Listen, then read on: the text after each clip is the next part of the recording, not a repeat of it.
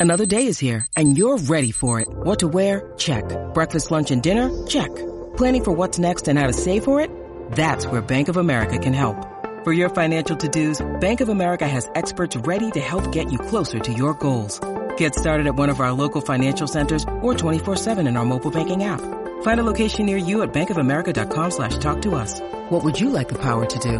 Mobile banking requires downloading the app and is only available for select devices. Message and data rates may apply. Bank of America N A, member F D I C. Mother's Day is around the corner. Find the perfect gift for the mom in your life with a stunning piece of jewelry from Blue Nile. From timeless pearls to dazzling gemstones, Blue Nile has something she'll adore. Need it fast? Most items can ship overnight. Plus, enjoy guaranteed free shipping and returns. Don't miss our special Mother's Day deals. Save big on the season's most beautiful trends. For a limited time, get up to fifty percent off by going to Blue Nile dot com. That's Blue Nile dot com. Today is Wednesday, June first, and this is Celtics Beat on the C L N S Media Network, the leading online provider of audio-video coverage of the Boston Celtics. I'm Adam Kaufman. Episode four sixty-three, featuring Heavy dot com's Steve Bulpett, is powered by bet online dot a g.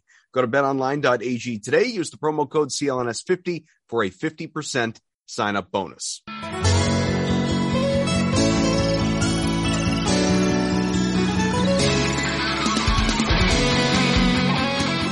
What's up, everybody? Welcome in another new edition of Celtics Beat. I am back with you after, uh, well, what I feel was a much-deserved vacation. Some of you out there may disagree. My family was happy that I took it. Adam Kaufman, Evan Valenti, and here with us, Steve Bulpett from Heavy dot com. Good friend of this program, and of course, he has been on the Celtics Beat and the N B A coverage for years and years, decades and decades, if ever. There is someone that knows what it is like to follow this team into the N B A Finals. That's right. The holy crap, this team, the Celtics were in the N B A Finals edition, edition of Celtics Beat here. It is someone like Steve Bulpett. Steve, welcome. Good to see you. Good to see you guys as well. So a uh, a, a story that I wish was true, a story that I, I, I would love to really sell. I just I, I don't think I could do it justice, but I'll but I'll paint the picture anyway. Back on January twenty-eighth. That was my birthday. Turned forty, as a matter of fact. The Celtics were twenty-five and twenty-five. And as my wife brought over a cake, and I looked at the cake and the candles, and I made a wish, I thought to myself, wouldn't it be nice if the Boston Celtics were in the N B A Finals? Wouldn't it be nice if they won a championship?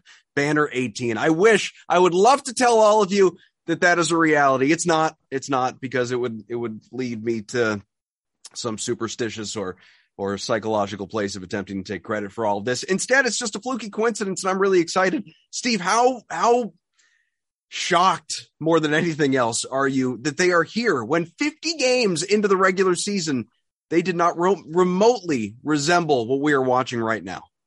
Well, the, the part that was frustrating about watching them through those early games was that you knew they were capable of so much more. I mean, you know, you don't get mad at a team that stinks. You know, it, it, that's just who they are. You know, no one, no one was, you know, throwing up the, their arms in, in disgust at the Detroit Pistons this year, the Sacramento Kings. It's like, okay, this is who they are. No, no big whoop. But the Celtics were utterly frustrating because, you know, they clearly should have been a better defensive team earlier on, and you know, the the I S O ball was just, they were killing themselves. And, you know, the, the, the hero ball type of game they were playing is something that's gotten them knocked out of the playoffs, you know, in, in since two thousand eighteen. And, you know, here we were seeing it again. And it's like, you know, will these people get it? And that was the frustrating part. So, yeah, you weren't thinking you weren't thinking this was a finals team then, but you were just thinking they they, they needed to be a whole lot better than they were, that they were capable of being a whole lot better than they were.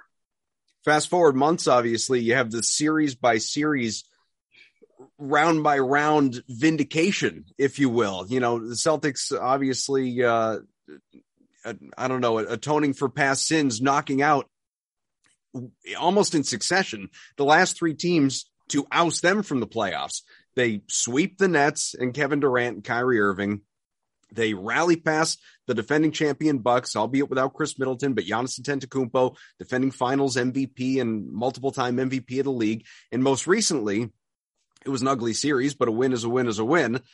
They outlast the Miami Heat, winning three straight games on the road, no less, in that series to improve to seven and two on the road in the playoffs and, and, and a means of getting it done. And now deal with a Warriors team that is in the finals for the sixth time in the last eight years, has one hundred twenty-three games of finals experience, not playoff experience, finals experience on that roster.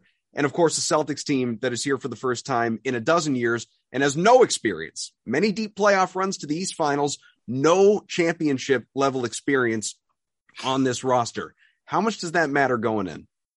You know, outside it, I, I, this is, I, I know it's a, it's a, a numbers thing and it's easy to look at and, and make it something, but uh, outside of knowing how to deal with ticket requests or whatever they have to mm-hmm. deal with there, and just the, the, uh, the altered media schedule, like today they had to practice, they have to practice in the same site so that uh, media has access to both teams in a certain period of time. Um, outside of stuff like that, I don't think it matters at all. You get on the basketball court, you're not running down the floor thinking, gosh, I haven't been, wait a minute, this is a gymnasium. This is, that's a, that's a lot. It's, you know, you know, I don't mean to bring up the guy from Hoosiers, but it's like, you know, the basket's ten feet tall, and yeah. I think it's the same as our gym back in Hickory. Um, you know, that's nothing. You know, you're in the middle of playing a basketball game. You're too concerned about, you know, holding on to the ball from the guy trying to take it from you. You're too concerned about, you know, finding an open man to, to wonder about uh, playoff experience and, and all that. I mean, this is the hundred and what first game of the year for the Celtics, hundred and second game of the year. You know, if you haven't figured it out by now, you know, you probably have bigger problems than, you know, than, than, than we're talking about. Do you think there's any sense of, and I, I want to get into this a little bit later in the show, much more in a big picture sense, but just a little, I don't know, a little introduction to this topic. Is there any sense of happy to be there that, that, you know, the, I, I don't feel like we're hearing any of that from, from the Celtics. If if nothing else, it's the opposite. You know, uh, getting here, Ime Udoka, getting here would be all for naught if, if you know, we don't come out with the same intensity and, and win this thing. You know, we we don't raise Eastern Conference champion banners in Boston. We're about bigger things, about winning the title. But it's when you got young guys, obviously, that haven't been here and that, you know, have, have finally reached this stage and overcome some of the things that, that, uh, you know, tough roads and adversity and all of it in the past, there, there could be just a, a, a mental component, an element of, man, we've, we've arrived. We, we, you know, we've gotten here, when in reality, you know, then you've got the, like, guys like the Warriors on the other side that, that would say, you know, you haven't arrived, you haven't done anything until you've actually won a ring and you put that banner up. What do you think the, the sort of the, the, the mental side of this is in Boston right now? Well, that's that's kind of all. Well, that's a lot of what I heard from from uh, Jason Tatum today.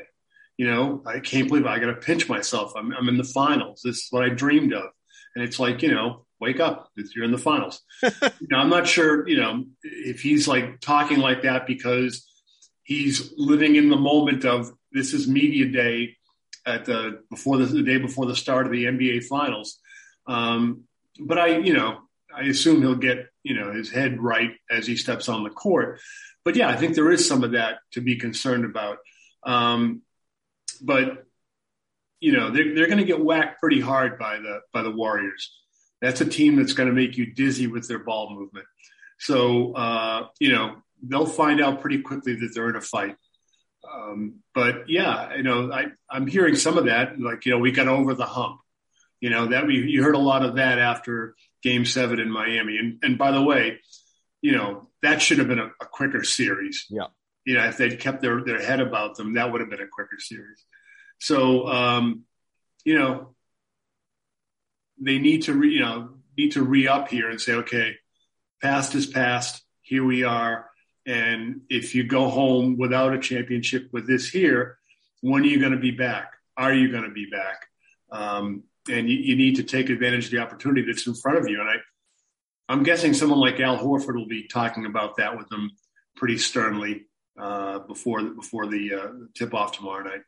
Yeah, I wonder if Ime is going to be a big a big part in that too. You know, as someone sure. that um, you know, has accomplished a lot as an assistant coach and has a playing career. Like, that's the one thing where Brad and him, they can't quite, you know, Brad went to the N C double A championship as a coach, you know, two years in a row is an amazing feat.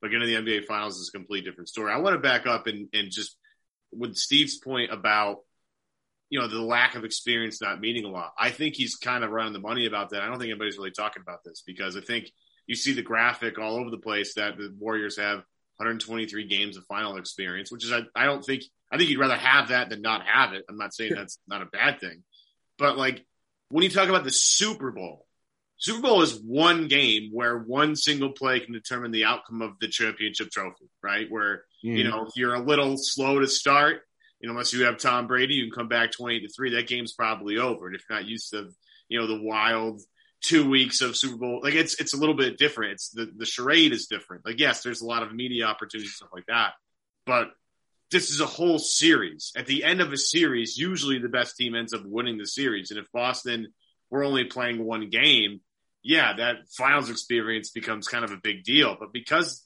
it's best of seven, right? I, I, I don't. I, I'm kind of with Steve on this. I don't. I don't see it. I mean, it's obviously an advantage, but is it a ginormous advantage? I, I'm with Steve on this, Adam. I don't think it's that big of a deal.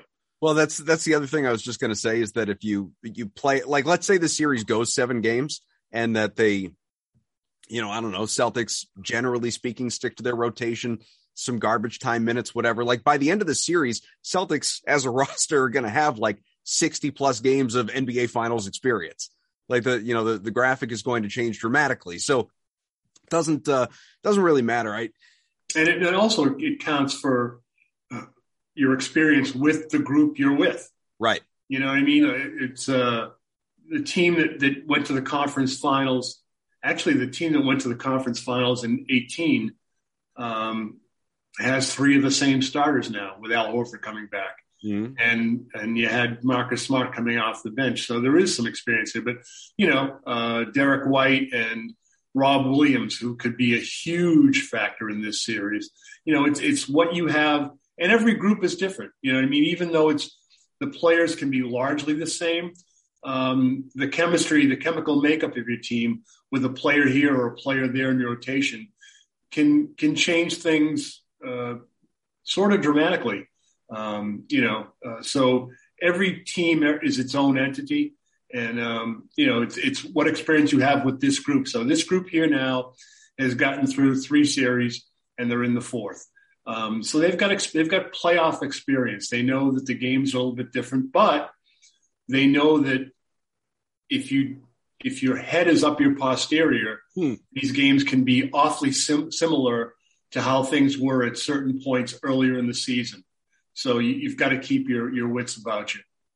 Worth mentioning, too, just uh, rosters have changed dramatically over the years, obviously, on both sides, especially Boston. But one thing, because, you know, was, you know, the head coach and now in in many ways, pardon me, and an architect of of this current team and, and bring in Ime Udoka and defense first mentality, elite defense, all of it. Stylistically, Celtics and Warriors match up very, very well. The, Boston's nine and seven against Golden State during the Steve Kerr era, which I know doesn't sound overly impressive, but it's actually the best record any opponent in the N B A has against the Warriors during that period of time. So uh, how do you think these, these two teams match up? I know you mentioned, obviously, Rob Williams is, you know, could be a huge factor in this. We'll get to him and his knee situation, but just roster to roster, you know, strengths versus weaknesses, weaknesses, how they play. How do you like these two teams going head to head here? Well, I'm I'm guessing you read the story that it was posted on Heavy dot com today. Naturally. Okay. Uh, and the, the basic point of it is, is that the, the, the Warriors were concerned about playing the Celtics in two thousand eighteen. They were very happy when the, when the Celtics really kicked that game seven at home away to the Cavaliers. And, and lost that. Um, they were concerned about the Celtics' ability to switch defensively. They were concerned about the Celtics' big wings. Um, and if anything, the Celtics are even better equipped now to play that kind of switching style. Um, a story I had uh, a little bit earlier in the week um, with talking about the, the moves that Brad Stevens has made. And everyone looks at the, the Al Horford thing and what Al has done. mm-hmm. and the way he's performed, which he's he's a good basketball player. People yeah. keep kind of forgetting this. I don't know. And but a lot of stuff he does doesn't show up in numbers wise right away. The spacing, his defensive position. But one of the most important things you've gotten from Al Horford is the ability to have everybody move over a chair, kind of. And now uh, uh, Jason Tatum, instead of being a, a four, is now a three, and probably going to have a size and or, and or strength advantage there. Uh, Jaylen Brown goes from being a small forward to a, a to a two guard, mm. and that changes things dramatically. Marcus Smart, who they resisted really giving the point guard's role to, but they've given it to him, and now you don't have an opponent being able to hunt a Kemba Walker or even a Kyrie Irving mm-hmm. or a Terry Rozier. So, you know, that has changed things dramatically. And the the Warriors, you know, they would have loved to see Miami, I can I believe. I can tell you for sure they were they, they were happy to get the Cavaliers in eighteen because I've spoken to the coach and I've spoken to players about that, you know, in, in the years since. Um, and back then, actually, as well. Um, so, yeah, th- that's a team that, that can give the Warriors trouble. But the Warriors are going to test that defense because they are the best ball movement team in the N B A. So, you know, um, the Celtics match up well here. Uh, and the Warriors are also a team that can create some havoc defensively. You know, this series will come down to whether the Celtics can keep their wits, you know, and uh, not get flustered as they did a, a lot of times during the year. Uh, and certainly in the Miami series at, at times that made it a longer series than it needed to be.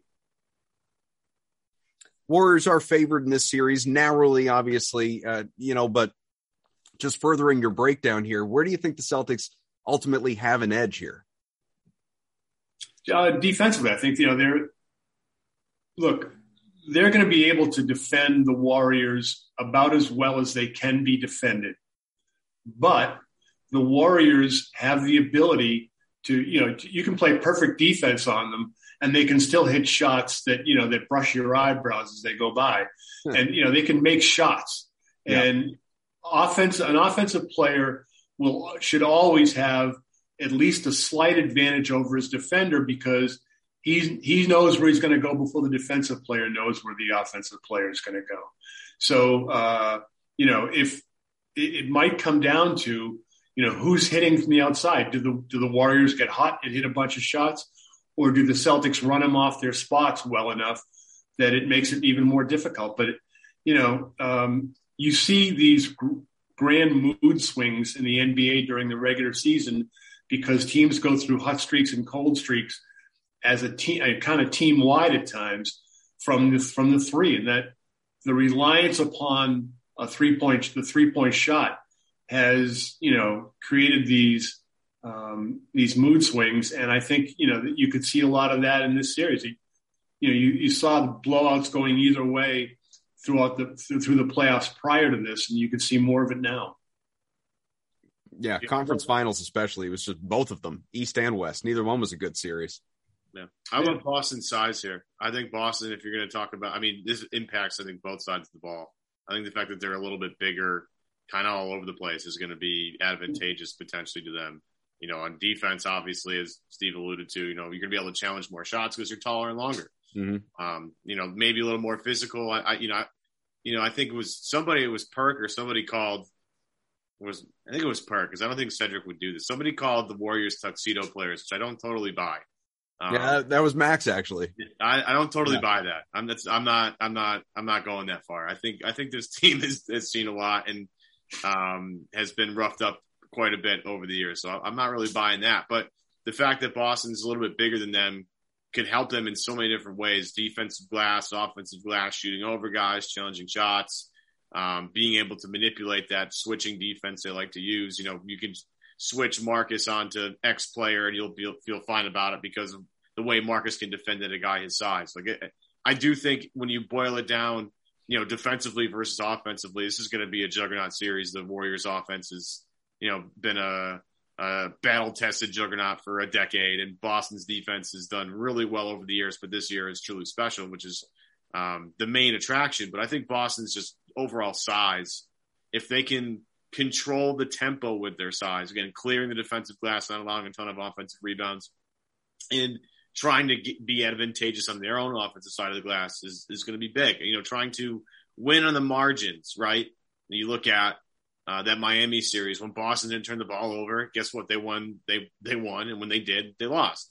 So if Boston can find a way to find those edges on the margins, that's going to be huge, because this series, if it all goes to plan and everybody stays healthy, this should be a fairly competitive series. It should be a six or a seven game series. And those, that's where a six or seven game N B A finals is lost and won. Um, I, I, that's one of my biggest things I'm looking for is, can, is does Boston size matter enough? And, and Adam, I don't know what you think about the biggest key to the series, but I think it's Boston size. You know, look, there are a number of guys who could be, uh, reaches for a cliche, grabs it, uh, X factors in the series. Um, you know, Grant Williams, if, if Grant Williams is hitting threes, X factor. If uh, um, Derek White is, is giving you scoring. Uh, if Brad Stevens loosens up rotation a little bit and gives you more Peyton Pritchard, he could be an X factor um, because he's going to push the ball. One of the best things that, that uh, Peyton Pritchard does, and I, I really think I think the Celtics were lucky in Game seven that they didn't need Peyton Pritchard to come in late, because he'd been kind of put in the cooler by Ime yeah. throughout the course of that game. But what he gives you, whether a shot's going in or not, is he pushes pace. And this is a team, the Celtics need to push pace because they don't want to play against a defense that's loaded up. Um, and uh, the size thing is huge. One guy, I think, you know, I think I might have a, more confidence in Boston in this series if I knew for sure that Rob Williams was going to be healthy. Yeah. And and what we've seen of Rob Williams during the regular season in the in this series now. Um, his ability to protect the rim and to get out and challenge three-point shooters, that's just, you know, uh, that's a gift that, uh, that that any team would, would love to be able to have. Yeah, the yeah, challenge of, what was it, Gabe Vincent's shot on the left side was, right. like, only he's one of two people in the world that can make that block, maybe him and Giannis. It's it's a very, very, very short list. And let's say this, too. At the other end of the floor, I think uh, Rob Williams' contributions are underrated because mm-hmm. the Celtics, among their problems that they occasionally encounter is driving the lane and not being under perfect control. But if you're a guy that, you know, if you're Jaylen or Jason and you drive the lane, and of course you're going to see bodies coming at you, you know that if you look up and among the the players in the in the Warriors team photograph that are coming to visit you, if one of them is their big guy, you know, hey, I can just flip this ball toward the rim and I got a guy that'll clean that up for me. You know, you don't even have to know, you don't have to see Rob Williams, but if their big comes over, toss it up by the rim. If you if you're going to be, you know, if it's a choice of that or dribbling it off your foot, just toss it up. And Rob's got a, a very good, a better than average shot of of uh, of taking it and throwing it through. And that's, you know, uh, that's a lovely bonus to have. So, you know, you, you mentioned the, the coaching thing and Brad, and I think this is a player-driven thing. I think the, the the combination of what they have for talent um, and the fact that these guys um, have realized that, that they've they've had it in their hands before to be better than they are, or than they were, um, and they've screwed it up.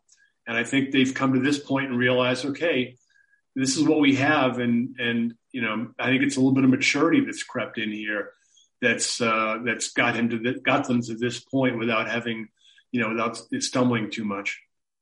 To your point, I mean, with, and I won't say I feel bad, and we'll get to predictions later and all of that, but I would feel much better if we knew that we had a, a reasonably healthy Rob Williams right now. Nobody's a perfect health. You know, Marcus certainly isn't, you know, excuse me, I'm not, obviously. Uh, Al Horford is, uh, you know, he's, they're managing his minutes as best they can, but the guy turns thirty-six on Friday. Like, obviously, you know, he's, He, he he's he's got a lot of mileage on there, but with Rob, I mean, eighteen playoff games so far, he's played in eleven, so he's missed almost half. His minutes are right around twenty-one on average.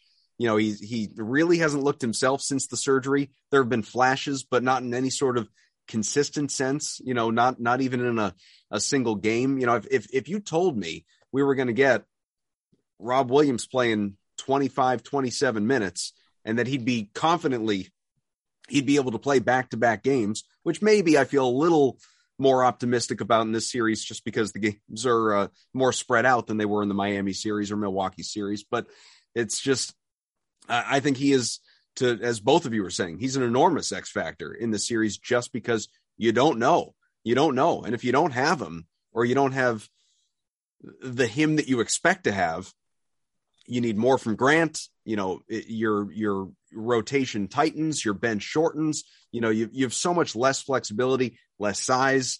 Uh, the Warriors are a team that, you know, I, I wouldn't have believed it if I didn't, you know, read the numbers earlier today, but the Celtics between these two teams are actually the the team that is more reliant on the three, whereas the Warriors are a team that attacks much more inside. You know, you need to have Rob in the paint. You need to have him in order to try and slow that down. Yeah. I mean, and, and look, the, the Warriors play uh, an unselfish game that I think is a model for every basketball team from grade school on up. Um, you know, if I'm Ime, I'm showing them, here, see what these guys do? That's what we want to do. Hmm. Um, and yeah, I, I just, I, I think that Williams, like we, we look at his numbers, everything's analytics. Um, and we look at blocks and we look at, uh, uh, plays defended. I mean, if, if there's, I think I mentioned this earlier during the season, if the N B A had a category for scares, then I think Rob would be like high up in that. You know, um, he changes what you do when you turn the corner, you know, and uh, hesitation for an offensive player is that's that's kind of, you know, not quite as bad as a live ball turnover, but it's it's pretty close.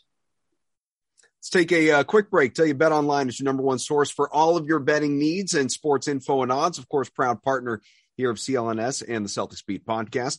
You can find all the latest sports developments, including this week's odds for the Major League Baseball season, uh, odds for the twenty twenty-two N F L season.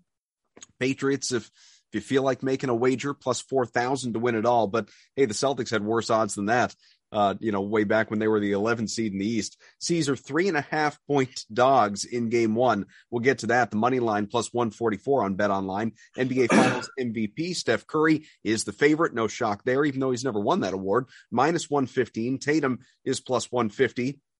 Much longer odds after that. Brown, Klay Thompson plus one thousand apiece. Uh, Al Horford, if you feel real great about uh, his first uh, time on this stage, plus four thousand. BetOnline, your continued source for all your sports wagering needs, including live betting, your favorite Vegas casino games and poker games. Super easy to get you started. Join today. Learn why everyone is saying BetOnline is the fastest and easiest way to wager on all the popular sports and games. BetOnline, where the games start.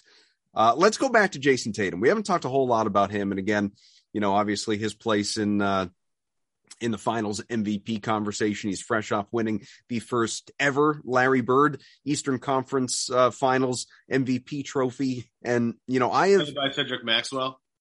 yeah, presented by Cedric Maxwell, not Larry Bird. Uh, Max was, as Evan and I have talked about, he was it, electric. He was absolutely electric, no doubt about it. Did, did Max Did Max want the award to be named after Dirk Nowitzki? Uh, Max was on fire. He was killing. Um, he was unbelievable. His energy was off the charts. Yeah. That, though, it was cool. Yeah, I mean, his team just went to the finals. He's excited, as he should be. Uh, with Tatum, though, so I have. I, I don't want to turn this into a longer conversation because we've talked about it in past podcasts. But you know, I am not Steve of the. I, I and this is not like a new thing. I've been saying this for uh, for quite a while. I'm not quite there yet when it comes to, you know, Jason Tatum. Superstar. I feel like obviously he will be. He's on the cusp. I recognize he's an all-star. He's first team all N B A. He just, you know, pardon me, won that trophy we talked about, helped eliminate Durant and Giannis and Butler. You know, he's averaging twenty-seven, seven, and six here in the playoffs. Guy is elite. The the problem, you know, my my hang up is that there's a there's a still a little bit of a lack of of consistency there. You know, for me to, you know, to one, I just, I don't think like there are fifteen superstars in the N B A. Like it's, it's a small elite group, and that group needs to have season long consistency, not just, you know, Jason Tatum so far has given us a half season of otherworldly play, another half season of phenomenal play, but we haven't had a full season. Like people forget earlier this year, by his standards, how bad Jason Tatum was shooting the ball. He's turned it around. He's recovered. He's had overall a very good playoff. But what I'm, what I'm building up to and saying all this is, who gives a damn what I say? Jimmy Butler called him a superstar. Draymond Green called him that guy. You know, you got to have that guy to win a championship. Are we watching, you know, the superstar turn right now? You know, are, are we like, are we beginning next season with Jason Tatum is a superstar, or are you already there? I think if Jason Tatum were playing for another club, you would call him a superstar. I think the fact that you see him every night, you know, you see, you you notice things that you wouldn't pay atten- as much attention to uh, were he playing somewhere else. You'd go, wow, that guy, you know, you'd, you'd love if you could get a guy like that on your team. Wow. Um, but I think he made his alteration during this season.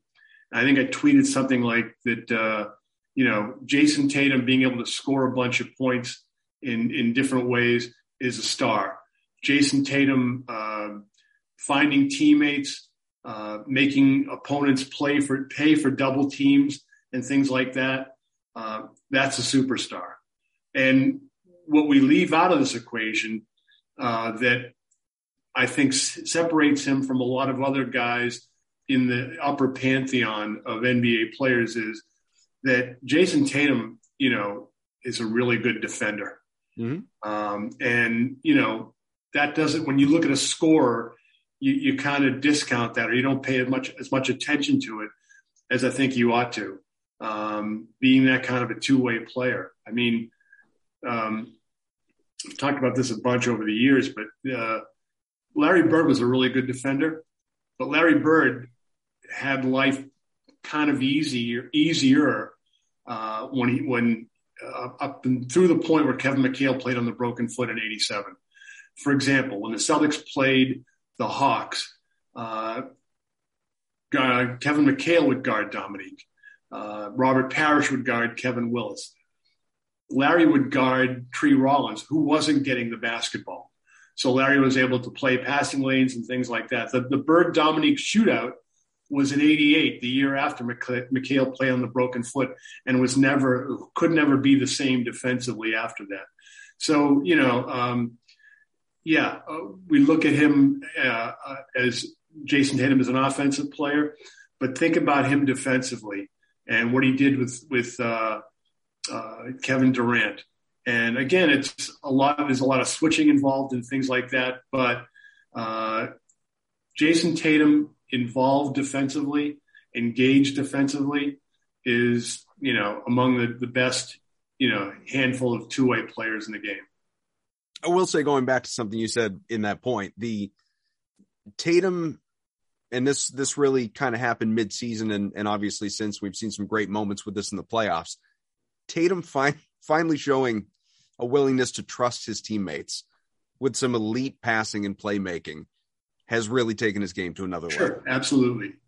Absolutely, yeah. And, you know, um, yeah, it, it, it just goes, it goes across, it's it's a team in context as well. Mm-hmm. You know, this team was playing terrible isolation basketball. I mean, twenty-five dribbles, and then, you know, then when uh, Jaylen Brown got the ball in the next trip, it's like, I ain't giving this thing up. I ain't going right. to see it again.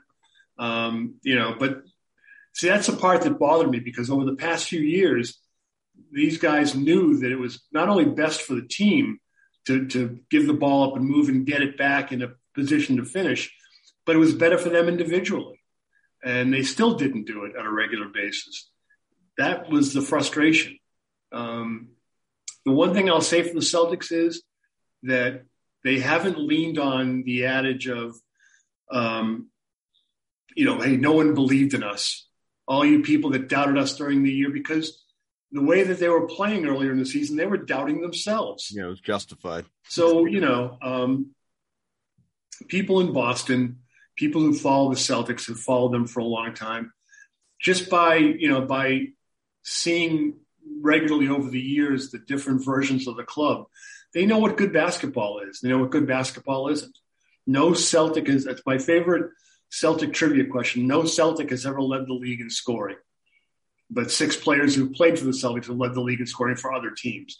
But no Celtic has ever led the league in scoring. There's a point to be made there. That's interesting. Yeah, no, and and that's and that is the evolution of Tatum, though. It's the ability, because every I go back to like Dwayne Wade saying it, I think maybe a year ago or so, or maybe it was this year.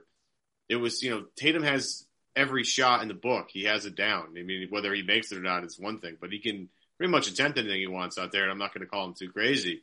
But it's the ability to make the other guys better around him that was really the kind of the the uh, the final step, so to speak. And the one thing that I think is really interesting, and Steve kind of sprinkled it in there a little bit, um, is the back the fact that he can get the ball back and then and and and still do something with it, right? The fact that he knows that when it gets down to the end of the shot clock, you know, Grant Williams isn't going to sit out there and dance trying to get a three. No, he's probably getting the ball to Jason Tatum as much as a lot of other guys are.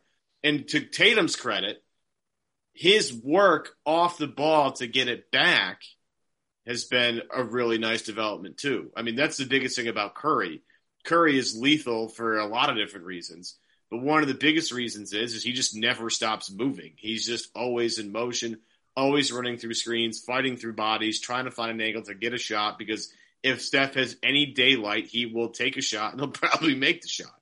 So Tatum's, it's kind of twofold. His ability to give it up, you know, find his teammates on double teams, just been, you know, that's all Miami did was double Tatum and make him give up to somebody else. Miami was not going to let Tatum beat them really too much in the last couple of games. Tatum's willingness to get off it quick. You hear, you know, Mark Jackson and Jeff Van Gundy praise it throughout the entire series, where Tatum, as soon as the double comes, he sees the double and just moves it to the right place. And, it, you know, the play kind of, you know, continues, whether it's Marcus Smart throwing up threes at the end of games or them actually working the ball around is a whole different thing. But then Tatum's relocation skills and trying to find a way to be productive off the ball and find a way to get himself in a better position to help his teammates succeed. So it's, it's, it's a whole combination of things. I think, Adam, you had me fooled. You had me with the, you know, I'm not totally sure if he's a superstar, but he's definitely in the star category. You went on and on and on. I was like, is Adam going to – I don't know if you saw my face. I know it's tough. I didn't know. I, I, my eyes were, like, bulging out of my head. I could not believe what I was, I was listening to. Even Nick Wright, who is the most – one of the biggest Celtics haters on the planet, has Jason Tatum and Club Superstar. So, oh, yeah. No, I was just – He's got him in there, and he's got to be in there. I was building up to Jason Tatum sucks. I'm yeah. going to trade him. He's not any good. Clip. Make sure we clip this. Let's put that out on YouTube. Even yeah. with what we're talking about and, and Jason Tatum's improvement, the Celtics still screwed up royally during games. Um, even games that they won, they would go through periods of, you know, the ball stayed on the on the outside. Look, it's it's harder to to move the ball against a switching defense. Okay, but you still have to put the work in and get the ball moving side to side. Um, three-pointers, the best three-pointers you get are when you get the ball to the paint first and you throw it out to to beat a closeout, or at very least get your shooter squared up and stepping into his shot. And, you know, the Celtics would go for stretches with, without investigating, without exploring the paint first. And you've got to do that. And, you know, just – Jason Tatum just giving the ball up and, and going here, that doesn't do it alone. You've got to get the ball moving side to side, give the defense the opportunity to to make a mistake. How many times have you seen a team score and a, a, a score on the Celtics, and you see Celtic players trying to go, "Hey, that was you. You were supposed to." What? I, you've got to give the opportunity, the opponent the opportunity to screw up. Mm. If you get the, the defense moving. Even if you don't score in that possession, there's a value to that possession because you've made the defense work, uh, and your floor balance is better. If you want to criticize Jason Tatum, you know, the thing I would say is when you go to the basket and you think you get fouled, which would be, I think, every time he thinks he gets fouled, and then you're complaining about the call and you're not getting back on defense, that's where it's like, dude, you, that cannot happen in this series because – you know, one pebble rolling down the hill yeah. with the Golden State Warriors can turn into an avalanche in a heartbeat. So, um, you know, what we're looking at with the Celtics is fundamental stuff. You know, don't be, you don't have to make these crazy Pete Maravich passes. Simple hit singles, quick passes, short passes. One of the reasons the Celtics love playing with Rob Williams is the ball doesn't stick in his hands. Mm-hmm. But then, you know, you're playing against the Warriors that have the, the shortest time of possession in their hands of any team in the league. So this is your example. And, you know, if, if they play that simple, smart, fundamental basketball, then, like you said, physically, defensively, you know, they're in great shape against this team. And it's – they have an opportunity to beat a very good basketball team in the finals, a very good opportunity. And, you know, can you ask for much more than that? Well, as you're saying, and just to add to it, I mean, it, it we've been talking about it for, for, I guess at this point, months on this podcast, you know, going through the playoffs. I felt, and I think Evan did too, that the Celtics were, especially with Ben Simmons out, decidedly better than the Nets. I, I was not worried about the Celtics losing to the Nets. I felt with Middleton out, decidedly better than the Bucks. Series that could go either way, but I felt the Celtics had the edge. Decidedly, I, I think Miami was the worst of the three in my mind, even though that went seven, ugly series, a, a team that Celtics absolutely should not under any circumstances have lost to. Fortunately, they didn't. This would be, you know, a podcast with a much different tone right now. You're going to the finals, though.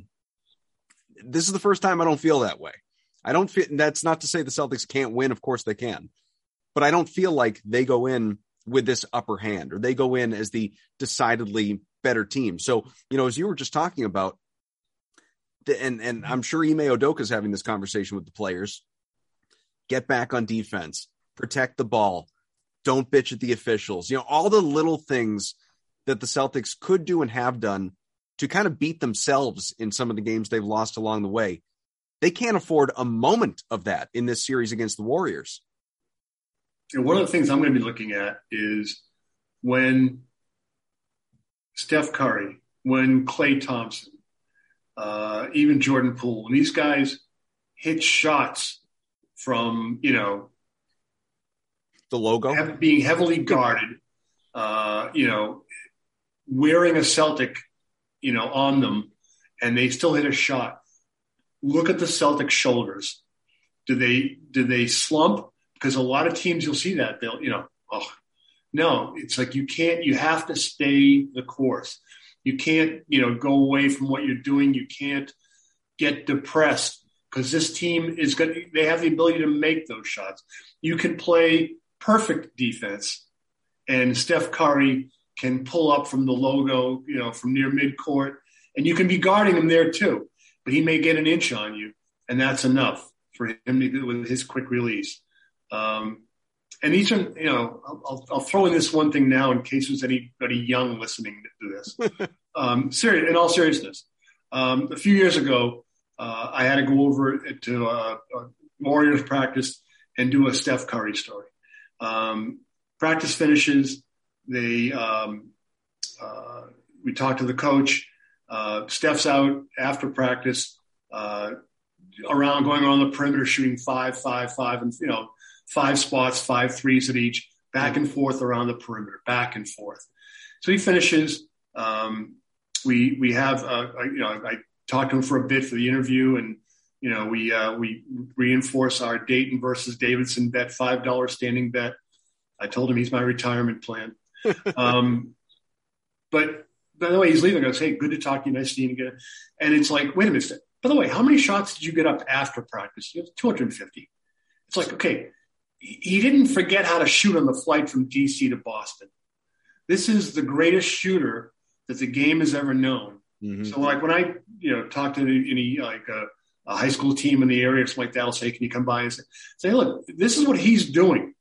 What do you need to do? You know, when you get free time, when I go back out to Dayton and teach for a week every year, if I talk to the team at all, so these guys, look, you know, when you get free time here, you know, you got your books, whatever." Get your shots up every day. Find time to get your shots up. So my point is that these guys aren't just, you know, you can see Steph and the, you know, he's he's doing the I'm put him to sleep thing, and he's doing these the, the wiggle dance and all this here. This guy has put in the work to be this. And, you know, so don't ever think that these guys are just playing off, off pure uh, talent. This is hard work that these guys have put in to, to get to be, to get to hit a shot from the, the half court logo and have it not be a big deal. The uh, many would say, and I would agree, that we haven't talked enough about uh, Ime Udoka. And, you know, I, I do think there are a lot of great articles have been written about him. The guy, pardon me, is uh, he's certainly getting his due, and he should be, after so many questioned him, you know, early in the season, and and uh, you know, his his first experience as a head coach in the N B A, you know, overall, and obviously finished what fourth, sixth, something like that in the coach of the year voting. He had uh, an, an exceptional year. You know, by the time it the regular season ended and the playoffs have been terrific. He's won multiple game sevens. Here he is in the finals, you know, learned under Greg Popovich, obviously a guy that uh, has, you know, uh, more than his fair share of, uh, of, of championship and championship level experience as well. Uh, to, so a good guy to learn at the feet of. What is the, the X factor? If you could, you know, it, I don't know, pinpoint something. Evan kind of alluded to this earlier, just the fact that he's been there. You know, he's he's a former player. He's he's well traveled. He's he was a, a journeyman. He had worlds of of different experience that he can relate to the guys in ways that Brad Stevens never could. Brad, you know, he he got this team to the East yeah. Finals, what, three times? You know, it, it, it's and and worse teams at that in in many cases. But Ime has them here. He has them here now in in the N B A Finals, four wins away from a championship. What is that that thing that that Ime has that uh, you know has has helped them get here? I think he's got guys, players who are more mature than they were in the past, that have uh, that have screwed up in the past, and maybe now they're ready to, to to listen and win. As far as, you know, moving the ball and things like that. Excuse me. Uh, got a contagious through the Zoom is what it is. Yeah, yeah, no, it's um, you're right here. yeah. yeah. Uh, this is actually better than the last uh, week and a half or so. Um, so uh, you, you've had this, these guys knew what to do and knew that it was the best for them and still wouldn't do it. And Brad was putting them in positions to, to succeed in all these things. You don't think Brad was telling them to move the basketball? I mean, so, and they wouldn't do it, you know. And, and a lot of times it wasn't because the players were being jerks. It was like, okay, late in the game, I'm going to take responsibility. I'm going to go make us a play. Well, that's very gallant of you, but, you know, and maybe you'll make the shot sometimes, but you've just taken your team out of its offense, you know? And so, you know, I, I think getting these guys at this point and having actually having them screw up early in the year made it even more likely that, you know, they could see the bottom and say, okay, this needs to be turned around. Um, so, I think that's benefited Ime tremendously. Uh, you know, as far as players relating, teams win when players play for each other, okay? Um, everyone talks about Pat Riley, this great coach. We used to go into practices in the N B A and, and watch them from the start. I remember sitting in the forum watching the Lakers practice under Pat Riley, and he goes, okay, let's go on to the next thing. And Magic Johnson says, no, no, guys, let's run that one again. Okay, if you're the coach, life is good, mm-hmm. all right? Uh, so when teams take ownership and police themselves and do all those things, yeah, a coach can put you can uh, say, okay, look, here's what we're going to do here and there. This is how we're going to attack the zone. And I don't think anyone would, would argue that Brad Stevens isn't very good at all those things. And Ime is is good as well. Um, but – you know, it's the, the situation. You know, I, I think Ime's done fantastic in terms of where he was earlier in the year to where he is now. If you guys could have heard the conversations I had with N B A people, coaches, uh, front office people, players even, earlier in the year, they were killing Ime. I mean, just torturing him. I can't believe, you know, and it's like, you know, you got to wait it out and see what happens, you know. Um So I think Ime's done a fantastic job, uh, I, but I think it's it always comes down to me. For me, it always comes down to the players. You know, are you taking ownership? Are you doing, you know, what's right? And these guys know what's right. Um, so, yeah, I, I think, look, and is, are there blind spots? Sure. You know, like we, we mentioned, if uh, if they had needed Peyton Pritchard late in the game, in game seven against the Heat, would he have been in rhythm? You know, would he have had enough touches? You've got to, you know, you've got to nurture your shooters. Um, I think, I happen to think that Aaron Nesmith's a really good basketball player. And I wonder if they're going to be able to retrieve him or not. You know, if they're going to be able to get him and, you know, have the coach be confident enough to say, look, you know, we're going to make sure you get your minutes and touches during these games, uh, the pre the regular season games, so that you're ready, so that you're a viable option for us uh, late in the year in the playoffs. Uh, certainly Miami has done that with its shooters over the years. You know, um, Duncan Robinson came out of nowhere and was a very important player for them, you know, for, for a few years here. Uh, he gave way to Max Strus, who was a guy that had kicked around. But certain coaches, you know, if you get, you got to commit to shooters, you got to commit to getting them their touches. So, you know, are we going to see uh, Peyton Pritchard be even better for this team next year? Are you going to see Aaron Nesmith become part of the rotation?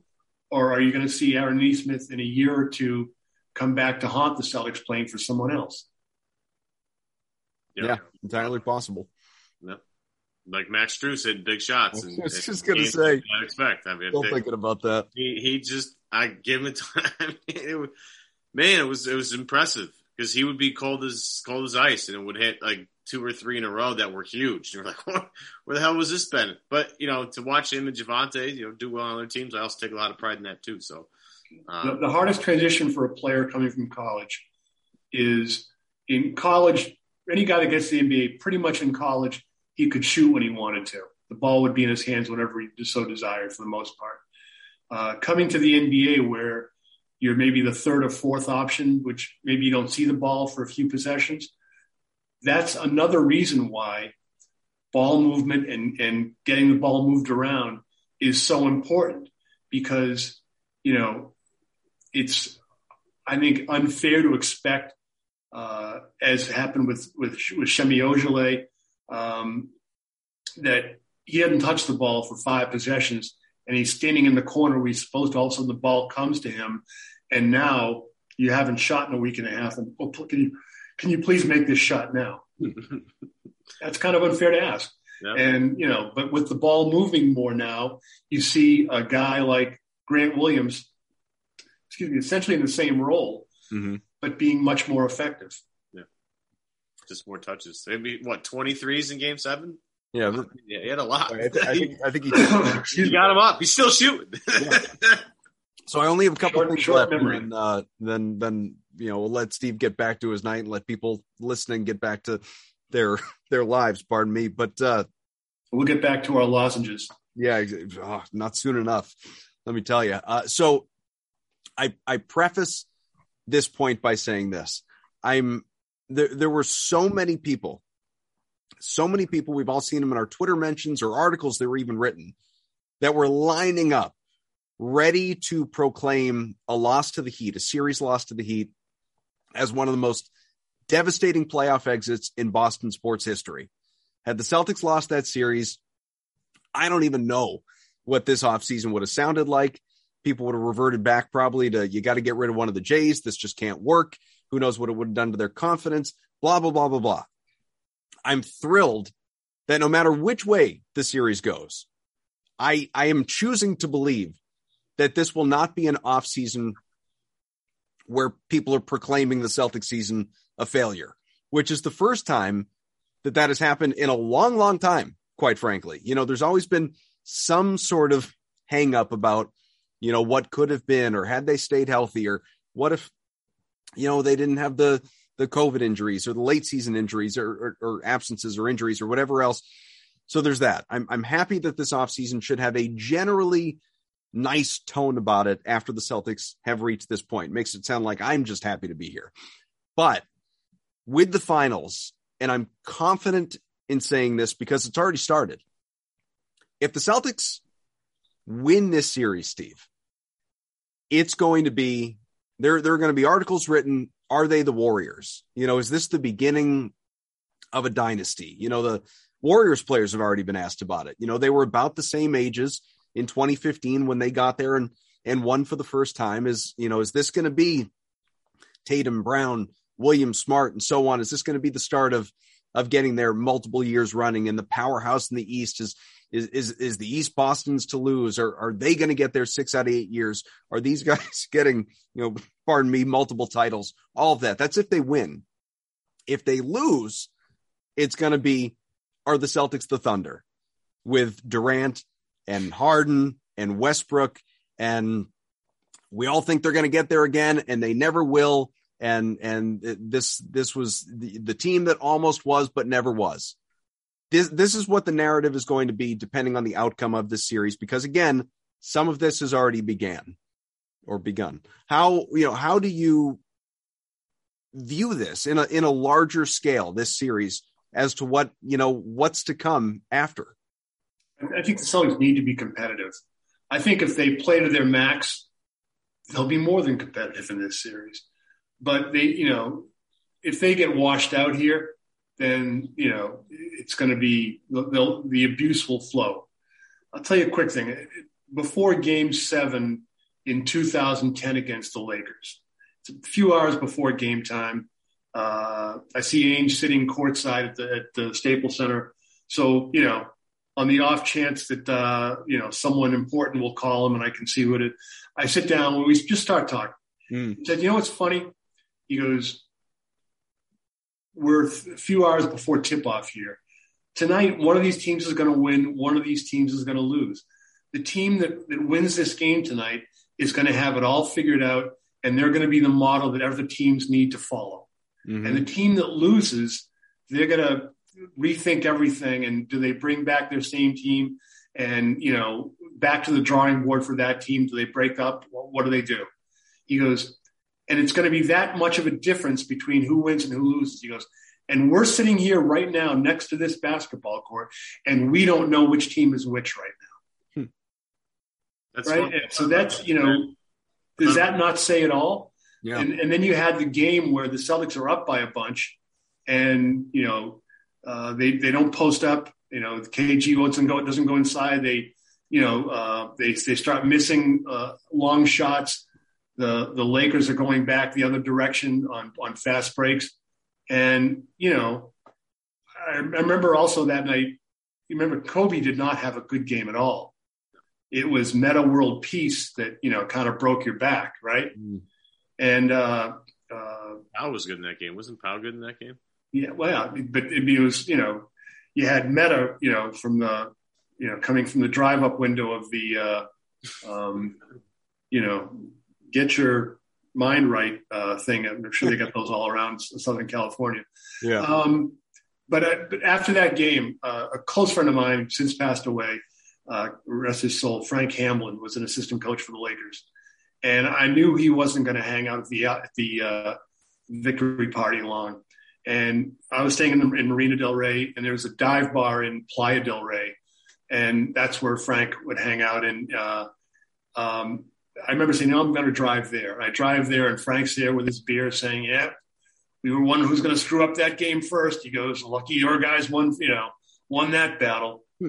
And, you know, but on such small things, uh, things turn, you know, and uh, the Lakers were celebrated. And if the Celtics had won that, right, if they win in oh eight, they don't win in two thousand nine, Garnett is hurt. Right. So that it kind of ends there. But if they'd have won in two thousand eight and two thousand ten, we'd be looking at that team a lot differently than we do now. Mm-hmm. You know, they got one title out of them, and then things kind of dissolve later on. Um, and then they make the, the big move in two thousand thirteen, and they get back to the finals, you know, um, and they, they rebuilt their team kind of on the fly. And as much as you, you can be – I'm just even thinking about earlier we were talking about how the Celtics were so frustrating to watch earlier this season. Think of how many franchises – we talked about their futility, getting to the conference finals and not getting over that and making it to the finals. Think of how many franchises would love to to to have that mistake, to have that, to get to that point and fail at least at that level. You know, I'm not saying that's that it should make you any happier necessarily, because you're supposed to do that when you get high draft picks. But think of the, the Sacramento Kings and these teams that have had high draft picks for years. And just if you're a fan of the Celtics, you've had meaningful basketball to watch, you know, and it, and you went from the, the trade in two thousand thirteen and you got back pretty quickly. You know, it took some good fortune. Isaiah Thomas, he kind of helped rebuild you on the fly. Yep. You know, so it's it's just weird how things work out, and, you know, things are tenuous, things are fragile. Yeah, I was thinking about that earlier today. If you if you think about this past series, I was listening to uh, latest Simmons pod while I was walking my dog, and he was talking about how, you know, maybe they people overreacted at the end of that game, because a lot of the noise coming out of Game seven against Miami was like, wow, the Celtics almost blew this one. Um, you know, Miami was so close, whatever, whatever. And I, and I took that line, and as they were rambling out of the background, I was thinking about how if Jimmy Butler's shot goes in, how we're having the discussion about, oh, they gotta they gotta really fix this team differently. They've had this this can't be the same team. They can't bring this back. But yet here we are in the N B A Finals. And if Boston, you know, is competitive in this series, you're not going to really do a whole lot. And, and what one shot can do mm-hmm. for the future of your franchise. Um, you know, Steve, as as you were talking there, talking about how teams would be happy to get back to the, the, the Eastern Conference Finals and be there, all I could think about was the Atlanta Hawks, who did that. And then all of a sudden this year, they were a nightmare and got, you know, they got to the playoffs, yeah, but not how they wanted to, and they face the Heat and they get slaughtered, and then their season's over. So, you know, it's, it, it's, it's, it, I, my, my point being a few things. A, it is hard to get to the Eastern Conference Finals. B, it's even harder to get to the finals. And C, being a G M must be extremely difficult, because a lot of what your future decisions are, are based on like razor thin margins sometimes, or, you know, uh, a ball bouncing a certain way, you know, uh, you know, a, a Kawhi Leonard shot bouncing on the rim and going in. Well, there goes, there goes, there goes the whole storyline that you could have written for some other team. It's, it's, it's sports is tough, and understanding Kevin Durant's sneaker being on the line. Exactly. There's so many things that, you know, so many small things that, that, that make big impacts on future decisions. And it's Gordon Hayward getting injured, uh, you know, stepping up in the, his first game. Yeah, you know, I mean, for all Kyrie's weirdness, guy's a tremendous basketball player. Mm-hmm. You know, if that group had had stayed together, but then again, you know, do you have Jason Tatum as you know him now? Right. If Gordon Hayward doesn't have that injury, mm-hmm. you know, the Celtics knew Gordon Hayward knew that Jason Tatum was good. I don't think they knew he was going to be that good that soon, but getting those reps, you know, uh, brought him along faster. You know, and hey, Celtics could have won in the bubble, uh, but Hayward injured again. But he and he was not really the same. Mm-hmm. And here he is in uh, when he was able to play in Charlotte, they were a different team.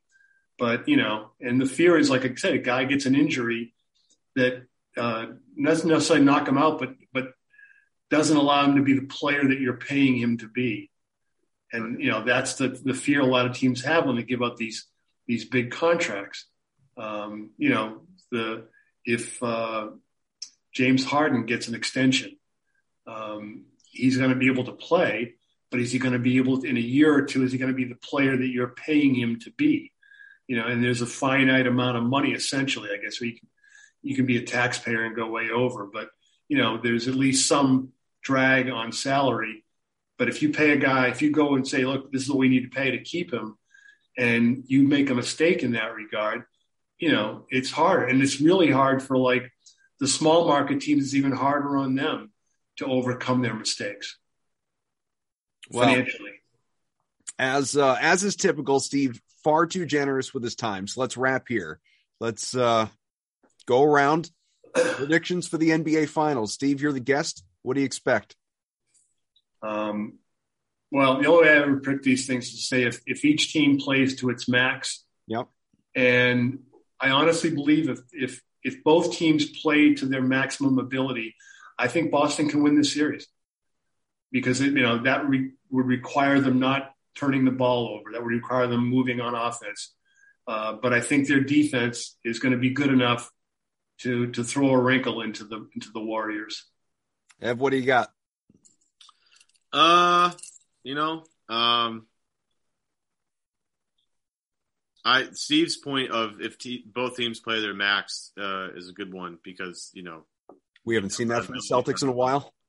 Um, I just, I, I don't know. I, I, this can go, this series can go a million different ways. Um, injuries are going to play a huge factor in that. So it's impossible to really kind of, you know, forecast that. But, um, my, you know, if I had to make a prediction, I, I think, look, I, I think Grandy's had the stat and he's had it all. Well, he's been chirping it quite loudly lately, but he's been keeping track of this all season. This is one of the best road teams in N B A history. I mean, I think they're what, the fourth best N B A road team in the history in terms of, uh, you know, differential, which is mm-hmm. nothing to sneeze at. Um, so I will say that the playoffs now, Boston will win the, will win game seven on the road and they will win the N B A title. I think nice. It's just somewhat, somewhat poetic in a way. Um, it's been fun regardless, but I, I do think this is a very special team. This defense, Adam, I don't know if you remember, I've been talking about this defense for a long time because mm-hmm. I just, when you hold opponents to the, the, the oh four Pistons field goal percentage, I'm going to take notice of that. And I know they were blowing teams out, um, but their defense was like otherworldly good. Um, you know, I, I think they'll hang their hat on that. You know, Golden State will get a couple on the road as well because for some reason Boston has a hard time um, beating teams on their own floor, but away from the Garden it seems to work. So I will take Boston in seven. I think they will win the N B A title.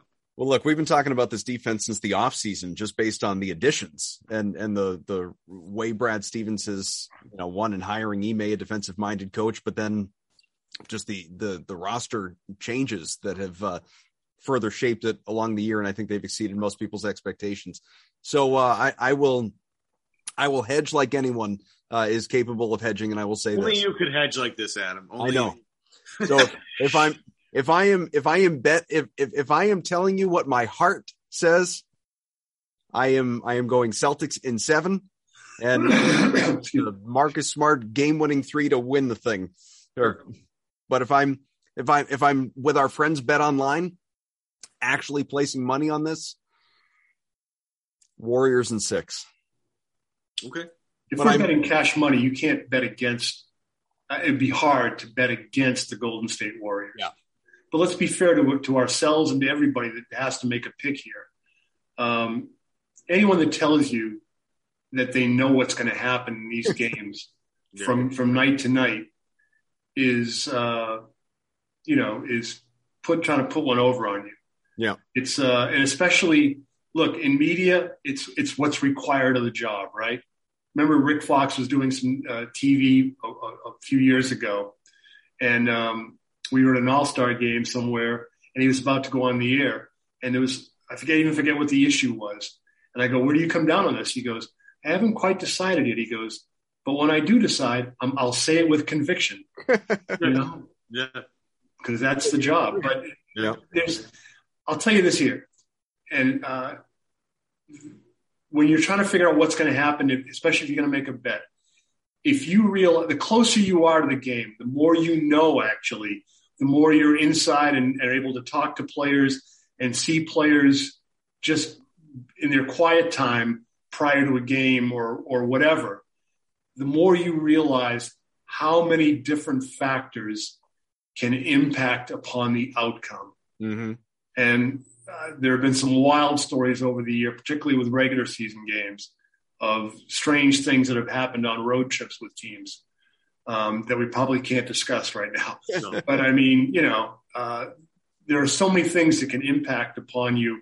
So, you know, uh, if you're going to be betting, I'd say, you know, pick your favorite team, uh, the team you're going to root for, throw a couple of bob down and and and go with that and enjoy yourself if you, you know, if that helps your enjoyment.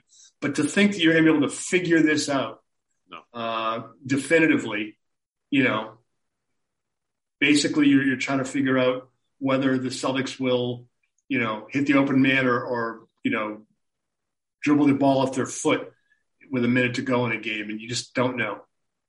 Well, like I said off the top of the show, we always have basketball in June, but for the first time in a while, we have basketball in June. I'm thrilled for a couple more weeks of this, and uh, more great content coming up on C L N S throughout, obviously, the finals, and great coverage on site as well. This show is uh, powered by bet online dot a g. Go to bet online dot a g. Use the promo code C L N S fifty for a fifty percent sign-up bonus. This is, honestly, for anyone watching the videos, like, this is where I'm going next. This is the next thing that I'm doing, and uh, I'm holding I, up. I never travel without without Cold-Ease lozenges. Yeah, oh, I'm saying, man. You know what? I don't care how any of us sounds. I just care if the Celtics are healthy. Yeah. You know, so as long as they're feeling good, I'm I'm great. So we'll power through it. You've got, no sympathy at all. You've got no sympathy at all for my knee issues. What a great way to cheat your guests. Man. It's unbelievable. How do we get away? Well, the last time on the on on C L N S uh, Celtics beat, Steve Bulpett. He's never coming back. We with no it. respect for his ball game. For Evan Valenti, for Steve, I'm Adam Kaufman. We'll talk to you again soon. Go Celts! Take one out of two in the Bay. It's all you need to do. See you later.